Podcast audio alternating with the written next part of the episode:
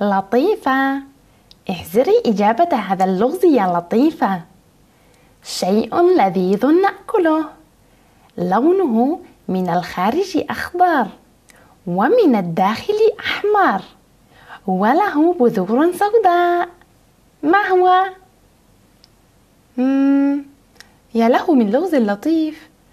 على ما أظن أنك تقصد البطيخ. أليس كذلك؟ نعم.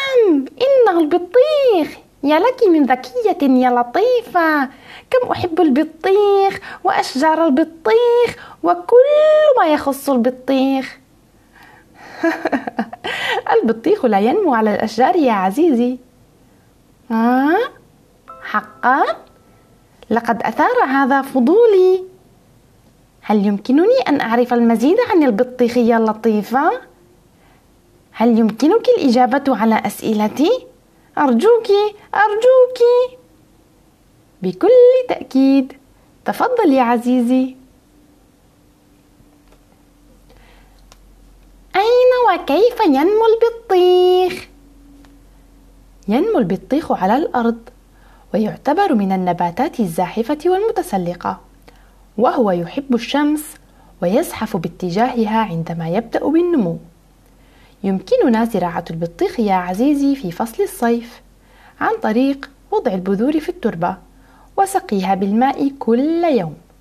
ستنمو هذه البذور وتتحول إلى نبات وسيظهر لها أزهار صفراء جميلة. وبعد أربعة أشهر تقريبا سنحصل على بطيخة لذيذة.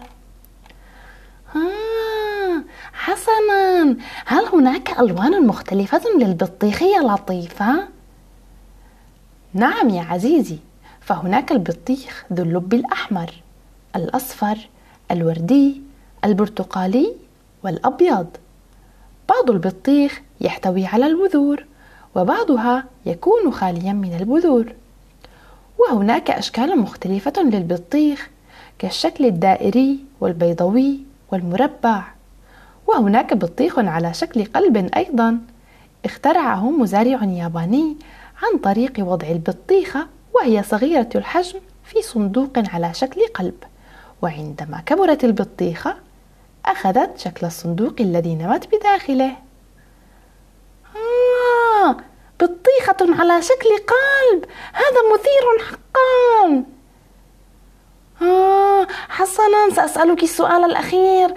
كيف يمكنني اختيار البطيخة اللذيذة؟ ذات الطعم الحلو؟ إنه سؤال جميل يا عزيزي. عليك أولا أن تتفحص قشرة البطيخ من الجهة السفلية وتبحث عن بقعة لونها أصفر لأنها دليل على البطيخة اللذيذة والناضجة. ولكن إن كانت البقعة بيضاء اللون فهذا يعني أنها قطفت مبكرا. ولن يكون طعمها حلوا كما ترغب. بعد ذلك اضرب البطيخة بيدك واستمع إلى صوتها من الداخل. إذا كان الصوت عميقا فهذا يعني أن البطيخة ناضجة ولذيذة. آه معلومات رائعة عن البطيخ. أشعر برغبة في تناوله الآن. هل تأكلين معي بعض البطيخ يا لطيفة؟ بكل تأكيد. فأنا أحبه جدا لأنه مفيد لصحتي ويحتوي على نسبة كبيرة من الماء والفيتامينات اللازمة لجسمي. هل تحبون تناول البطيخ يا أصدقاء؟